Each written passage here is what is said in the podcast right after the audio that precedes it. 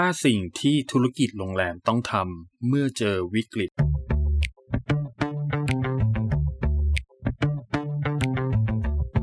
สวัสดีครับ วันนี้มาพบกับผม แอดมินโทนี่ที่ไม่มีใครสอนกูสอนพอดแคสต์ การตลาดโรงแรมยุคใหม่ Drive ด้วย Data ก่อนที่จะเริ่ม EP นี้นะครับ ขออนุญาตแทรกข้อความไว้หน่อยนะครับ ต้องขออภัยสำหรับเสียงที่จะได้ยินใน EP นี้ก่อนล่วงหน้านะครับ เพราะว่าเกิดอุบัติเหตุนิดหน่อยนะครับ ในเรื่องของการเรนเดอร์เสียงนะครับ เพราะว่า EP นี้อาจจะมีในเรื่องของคลิปวิดีโอด้วยก็เลยทำให้มีเสียงบางช่วงนะครับ ที่มันเป็นค่อนข้างจะหนืดๆนะครับ ก็ยังไงก็ทนฟังหน่อยแล้วกันนะครับ ต้องขออภัยมาที่นี่ด้วยนะครับ ก็จะหาโอกาสในการปรับปรุงวิธีป้องกันให้มัน ดียิ่งขึ้นด้วยนะครับ ขอบคุณครับ EP นี้เป็น EP ที่ 07 นะครับ จะขอมาพูดถึงในประเด็นปัจจุบันกันนะครับ ส่งผลต่อธุรกิจโรงแรมนะครับ นั่นก็คือเรื่องของไวรัสโคโรนา EP นี้ก็จะมาขอพูดในเรื่องของธุรกิจโรงแรมจะต้องทำอย่างไร เมื่อเจอกับวิกฤตนะครับ จากประสบการณ์ของผมนะครับก็คืออ มีประสบการณ์กับเหตุการณ์สำคัญอยู่ 3 เหตุการณ์นะครับ นั่นก็คือเกิดเหตุการณ์ชุมนุมทางการเมืองที่แยกราชประสงค์ ต่อมาก็เป็นที่แยกปทุมวัน ซึ่งเป็นเหตุการณ์ที่เกิดขึ้นกับโรงแรมที่ตั้งอยู่บริเวณตรงนั้น มีการปิดทางเข้าทางออก แล้วก็สุดท้ายก็มีอาจจะต้องปิดตัวการรับบริการไปนะครับ เพราะว่าแขกไม่สามารถ เข้าถึงโรงแรมได้อะไรประมาณนี้นะครับ แล้วก็เหตุการณ์อีกอันหนึ่งก็คือ เหตุการณ์น้ำท่วมใหญ่ของประเทศไทย ผู้คนก็ไม่สามารถที่จะเดินทางเข้าออกเมืองได้อย่างสะดวกทำให้โรงแรมจะต้องหยุดให้บริการไป เหตุการณ์ทั้ง 3 อย่างเนี่ยมันก็ ทำให้เราเรียนรู้ได้ว่าอะไรก็เกิดขึ้นได้นะครับ แต่ว่าเหตุการณ์ที่เกิดขึ้นเนี่ยเราจะรับมือกับมันยังไงมากกว่า อันนี้ประเด็นเป็นประเด็นสำคัญ เพราะว่าเราคงไม่เคยคิดมาก่อนนะครับ ว่าธุรกิจโรงแรมเนี่ยมันจะถูกปิดตัวลงได้ชั่วคราวเป็นครั้งเป็นคราวนะเพราะว่าธุรกิจโรงแรมก็หวังว่าเราจะสามารถให้บริการตลอด 24 ชั่วโมงเนาะแต่ว่าเหตุการณ์ที่เกิดขึ้นเนี่ยสามเหตุการณ์เนี้ย มันก็ได้สอนบทเรียนอะไรให้เราได้หลายอย่างนะครับ ก็เป็นทั้งประสบการณ์ที่ดีในการเอาไว้ในการใช้ดำเนินธุรกิจต่อไปในอนาคตนะครับ ก็มาถึงปัจจุบันนะครับ ก็ถือว่าเป็นเหตุการณ์ที่ใกล้เคียงนะครับ ที่ส่งผลกระทบต่อธุรกิจโรงแรม จะขอแบ่งเป็น 5 ข้อแล้วกันนะครับ สั้นๆว่า จากประสบการณ์ของผมกับที่ได้รับมาจาก 3 เหตุการณ์ครั้งใหญ่ๆเนี่ยจนทำให้โรงแรมจะต้องหยุดให้บริการชั่วคราวเนี่ยจะต้องทำอะไรบ้างนะครับ ข้อแรกเป็นข้อที่สำคัญมากสุดๆเลยนะครับ ก็นั่นก็คือต้องตั้งสติครับ เพราะว่าการตัดสินใจที่ดีเนี่ยมันต้องเกิดมาจากการที่เรามีสติที่ดีด้วยนะครับ เพราะว่าเวลาที่เราเครียดอะไรเงี้ยครับ เพื่อนๆก็คงจะนึกอะไรไม่ค่อยออกนะครับ สมองมันก็จะตื้อๆนะครับ ก็มันก็เป็นธรรมดาครับ เวลาเราเจอเหตุการณ์อะไรที่มันมีผลกระทบต่อจิตใจเรา มันก็อาจจะทำให้สมองเราทำงานได้ไม่มีประสิทธิภาพนะครับ ดังนั้นก็เราเป็นมนุษย์นะครับ ผมยอมรับว่ามันก็ต้องมีความรู้สึกกันบ้าง แต่ว่าเราต้องพยายาม กลับมาให้เร็วนะครับ นั่นก็คือกลับมามีสติให้เร็วนะครับ เพื่อออจะได้วิเคราะห์ประมวลผลอะไรต่างๆ ให้มันได้อย่างถี่ถ้วนได้ดีถี่ถ้วนนะครับ ต่อมานะครับข้อที่ 2 ข้อที่2นะครับก็เป็นเรื่องของ demand forecast นะครับ demand forecast เนี่ยเป็นภาษาไทยก็คือการประเมินเหตุการณ์นะครับ หรือว่า event นะครับว่าเหตุการณ์หรือ event เนี่ย ที่เกิดขึ้นเนี่ยมันส่งผลกระทบต่อธุรกิจเรายังไงนะครับ ในแง่บวกหรือว่าในแง่ลบนะครับของความต้องการตลาดของดีมานนะครับ ซึ่งในแง่ของการตลาดโรงแรมเนี่ยเป็นสิ่งที่สำคัญที่เราจะต้องประเมินนะครับ forecast demand ให้ได้อย่างแม่นยำนะครับ เพราะว่ามันก็มีผลกับการตัดสินใจต่อไปนะครับ ว่าทิศทางของธุรกิจเราเนี่ยจะไปทางไหนนะครับ ข้อที่ 3 นะครับ ต้องประเมินระยะเวลาความเสียหายนะครับ หรือว่าประเมินระยะเวลาว่าอีเวนต์นั้นๆ ไม่ว่าจะบวกหรือจะลบเนี่ย มันจะส่งผลกับอีเวนต์นั้น หรือเหตุการณ์นั้นไปนานแค่ไหนนะครับ จะเป็นระยะเวลาเป็นวัน เป็นสัปดาห์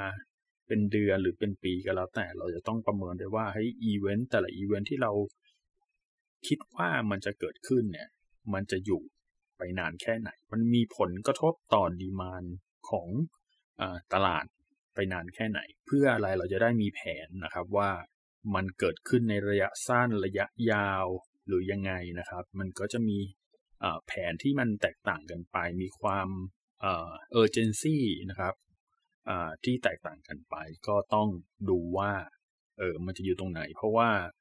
เอ่อมันก็ส่งผลต่อการตัดสินใจหลาย ๆ อย่างนะครับ ถ้าอยู่นานก็อาจจะเป็นในเรื่องของ supply นะครับในการใช้ในโรงแรมเนี่ยมันจะต้องมีการสั่งซื้อมากน้อยแค่ไหน พาสต็อกเป็นยังไงอะไรอย่างเงี้ยครับ ก็จำเป็นจะต้องบริหารในส่วนนั้นด้วยนะครับ แต่โดยทั่ว ๆ ไปเนี่ยประเด็นสำคัญมันคือการ forecast demand นะครับ พอ สมมติว่าเราเราถ้าเราได้ forecast demand มาแล้วเนี่ยสิ่งต่างๆเนี่ยการปฏิบัติการของโรงแรมเนี่ยมันก็จะอิงกับ forecast ของ demand ของเรานะครับ เพราะว่ามันก็จะเอาไว้ตอบสนองว่าพอมีดีมานประมาณเท่านี้ สิ่งที่เราจะต้องใช้เพื่อทำให้โรงแรมเรารันได้เนี่ยมันจะต้องใช้แต่ละอย่างเนี่ยปริมาณเท่าไหร่อะไรยังไงนะครับ มันก็จะเห็นภาพมากขึ้นโอเค ต่อไปนะครับก็ข้อที่ 4 ประเมินระดับความเสียหายนะครับในที่นี้ก็จะขออนุญาตให้ลงลึกไปในส่วนของ market segment level นะครับว่าอีเวนต์เหตุการณ์ที่มันเกิดขึ้นเนี่ยมันส่งกับส่งผลกระทบทำให้รูมไนท์ ADR ราคาขาย รายได้ revenue เนี่ย มันเป็นตัวเลขเท่าไหร่ในแต่ละ Market Segment นะครับ ประเมินดูเป็นรายวัน รายสัปดาห์นะครับ รายเดือนอะไรเงี้ยก็ ถ้ายิ่งลงละเอียดได้มากเท่าไหร่ก็จะยิ่งเป็นผลดีนะครับแต่แนะนำว่าให้ลงรายละเอียดเป็นรายวันนะครับ เพื่อที่จะได้ Data มาแต่ละวันแล้วนะมันก็จะสามารถไปประเมินในรายสัปดาห์และรายเดือนได้ต่อไป การประเมินราย Market Segment Level เนี่ยจะทำยังไงนะครับ ก็จะแนะนำให้โดยอินจาก cancellation booking นะครับ การยกเลิกการจองที่เกิดขึ้นนะครับ แล้วก็รวมถึงอาจจะได้ booking เข้ามาใหม่ ๆ นะครับสำหรับ market segment ที่เขายังยังจะต้องมีความต้องการในการใช้ห้องพักของโรงแรมอยู่นะครับ ซึ่งแนะนำว่าจะต้องเก็บทุกวันนะครับ เพื่อประเมินปริมาณ ความต้องการของธุรกิจที่อยู่ในมือนะครับ ก็คือ booking on the book นะครับแล้วก็ในเรื่องของอัตราการเติบโตของการจองด้วยเหมือนกันนะครับ หรือว่าเรียกว่า booking page นะครับ ถ้าคิดว่าสิ่งที่ผมแนะนำไปเนี่ยข้อมูลต่างๆ จะต้องเก็บเนี่ยแล้วคิดว่าขี้เกียจทำนะครับ ผมขอแนะนำว่าข้อที่ 5 ไม่ต้องสนใจเลยครับ ปิดคลิปนี้ลงไปได้เลยนะครับ เพราะว่าอะไร เพราะว่าถ้าธุรกิจไม่สนใจข้อมูลพวกนี้แล้วนะครับ มันก็ไม่ต่างอะไรกับที่คนบางคนนะครับ จะต้องมา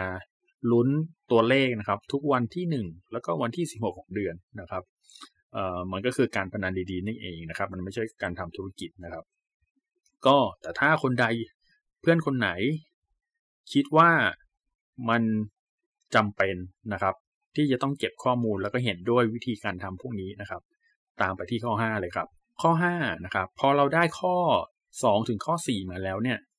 มันก็จะทำให้เราเห็นว่า และรู้ได้ว่าเราควรกำหนดเป้าหมายนะครับ ในการรอดจากวิกฤตเนี้ยว่าเราต้องการอะไรนะครับ เรายังจะต้องทำอะไรที่เพื่อต้องการกำไรด้วยเป้าหมายเดิมอยู่หรือเปล่านะครับ หรือว่าเหตุการณ์มันจะหนักนะครับ หลังจากที่เราได้ประเมินข้อ 2 ถึงข้อ 4 มาแล้วเนี่ย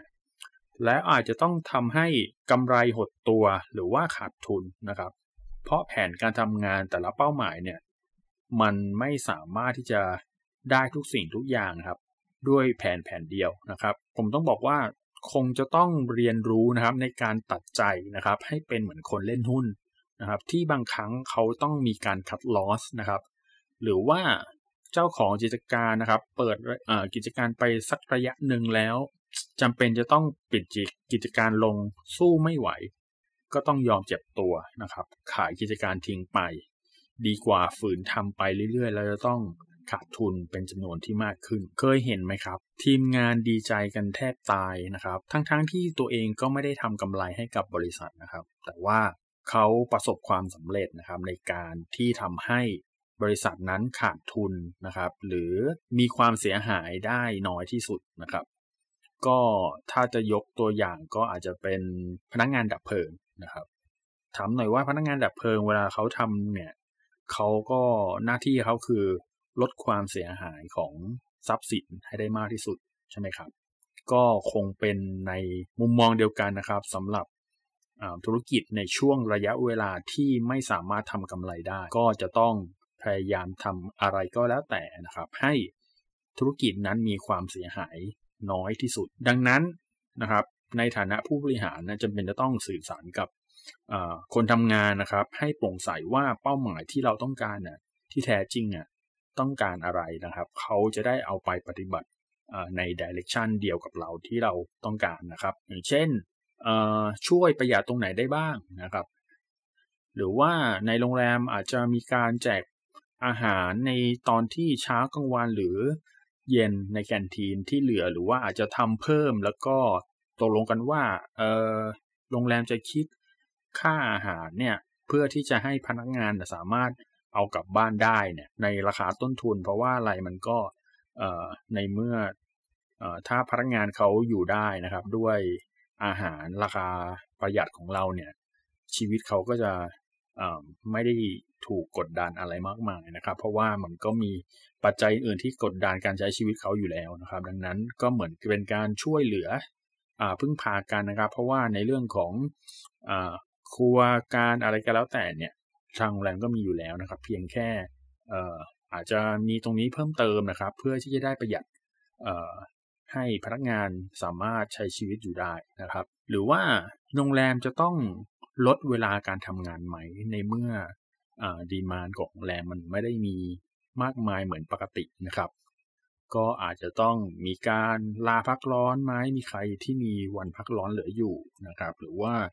ถ้าเป็นเลเวลที่สูงขึ้นเนี่ยหมายถึงว่าสถานการณ์มันแย่ขึ้นเนี่ยหรือว่าระยะเวลามันนานขึ้นเนี่ยก็อาจจะเป็นจะต้องมีการให้หยุด leave without payอะไรอย่างเงี้ยครับ เพื่อตอบสนองกับ สถานการณ์ให้มันถูกต้องนะครับ แต่ก็สุดท้ายแล้วเนี่ยมันก็คงไม่มีใครนะครับ อยากให้มันเกิดขึ้นนะครับ ในสถานการณ์ที่แย่ที่สุดก็คือจำเป็นไหมที่จะต้องมีใครต้องอออกจากงานนะครับ อันนี้ก็คงต้องเขาเรียกอะไรอะ่ะอดทนแล้วก็สู้กัดฟันสู้มาสักระยะหนึ่งแล้วนะครับ ที่เสิ่งที่จะต้องตัดสินใจเป็นอันสุดท้ายเนี่ยจะต้องเกิดขึ้นนะครับ ก็จาก 5 ข้อมาเนี่ย ผมก็อยากจะขอสรุปสั้นๆนะครับ ลองให้เพื่อนๆกลับไปคิดดูประเมินดูนะครับว่าวิกฤตต่างๆ ที่มันเกิดขึ้นในแต่ละครั้งเนี่ยเเราจะทำอะไรกับมันได้บ้างนะครับ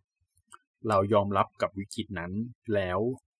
หรือยังนะครับ ยอมรับปัญหานั้นแล้วหรือยังเข้าใจปัญหาของมันแล้วหรือยังแล้วก็เราจะ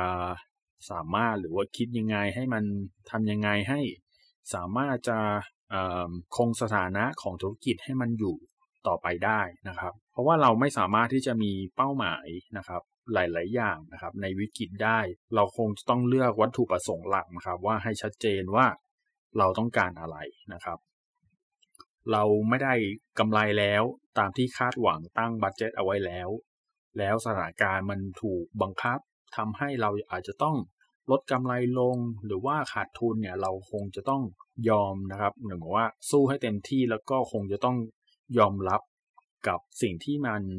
น่าจะเกิดขึ้นจากการประเมินสถานการณ์นะครับ ไม่งั้นก็จะทำให้ธุรกิจนะครับควยเขวกันครับคนทำงานก็จะรู้สึกสับสนนะครับว่าบริษัทบริษัทจะไปในทิศทางไหนดีนะครับ ก็ทำให้คนทำงานก็สับสนในการทำงาน ก็ไม่มีน้ำหนักแล้วก็ไม่มีโมเมนตัมมากพอนะครับ ที่จะทำให้ผลลัพธ์ที่เราคาดหวังหรือ objective ที่เราคาดหวังเนี่ยมันเกิดผลลัพธ์ได้โดยไวได้ง่าย แล้วก็ได้อย่างถูกต้องนะครับ เพื่อที่จะได้วัตถุประสงค์ที่เราต้องการนะครับ ตามที่เราตั้งเป้าหมายเอาไว้ในตอนแรกนะครับ เพื่อนๆคงอาจจะคิดว่ามันไม่น่าจะง่ายอย่างที่ผมพูดนะครับ ใช่ครับ มันไม่ง่ายเลยนะครับ ในช่วงระยะเวลานะครับ ทั้ง 3 เหตุการณ์ที่ผมได้ผ่านประสบการณ์มานะครับ ในสถานการณ์เหล่านั้นนะครับ มันเป็นอะไรที่ก็ก็ต้องยอมรับครับว่ามันเป็นช่วงเวลาที่ยากลำบากนะครับ แต่ว่าเราก็ต้องปรับตัวนะครับ อยู่กับมันให้ได้นะครับ มีสตินะครับ อย่างที่ผมบอก มันก็ทำให้เรานะครับ เห็นหนทางช่องทางนะครับ ที่จะฝ่าฟันอุปสรรคนะครับณเหตุการณ์นั้นๆไปนะครับ ก็เอาเป็นว่านะครับ ผมเป็นกำลังใจให้นะครับ ก็ถ้าเพื่อนๆได้พบกับอุปสรรคต่างๆ อะไรก็แล้วแต่นะครับ ก็ขอให้ผ่านไปได้ด้วยดีนะครับเป็นกำลังใจให้ครับ เพื่อให้ไม่พลาดกับ Data การตลาดโรงแรมยุคใหม่ในตอนถัดไป สามารถติดตามได้ที่ Facebook Fanpage YouTube หรือช่องทางพอดแคสต์ในช่องทางที่สะดวกได้เลยนะครับ ขอบคุณครับสำหรับการติดตามในวันนี้ แล้วพบกันใหม่ ผม แอดวินโทนี่ สวัสดีครับ